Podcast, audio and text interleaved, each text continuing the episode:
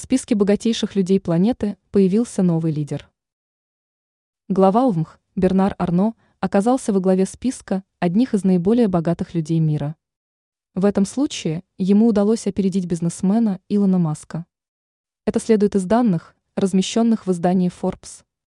Состояние владельца компаний ЛВМХ увеличилось почти на 21 миллиард долларов. По итогу оно составляет больше 205 миллиардов долларов.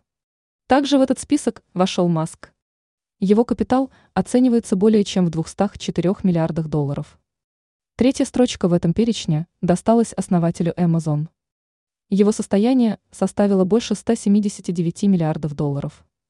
Помимо этого, в данный перечень был включен и Марк Цукерберг. Также в числе 10 самых богатых людей мира оказался и основатель компании Microsoft с состоянием более 122 миллиардов долларов. Стоит подчеркнуть, что владелец УВМХ уже возглавлял ранее данный перечень весной минувшего года, опередив при этом Маска.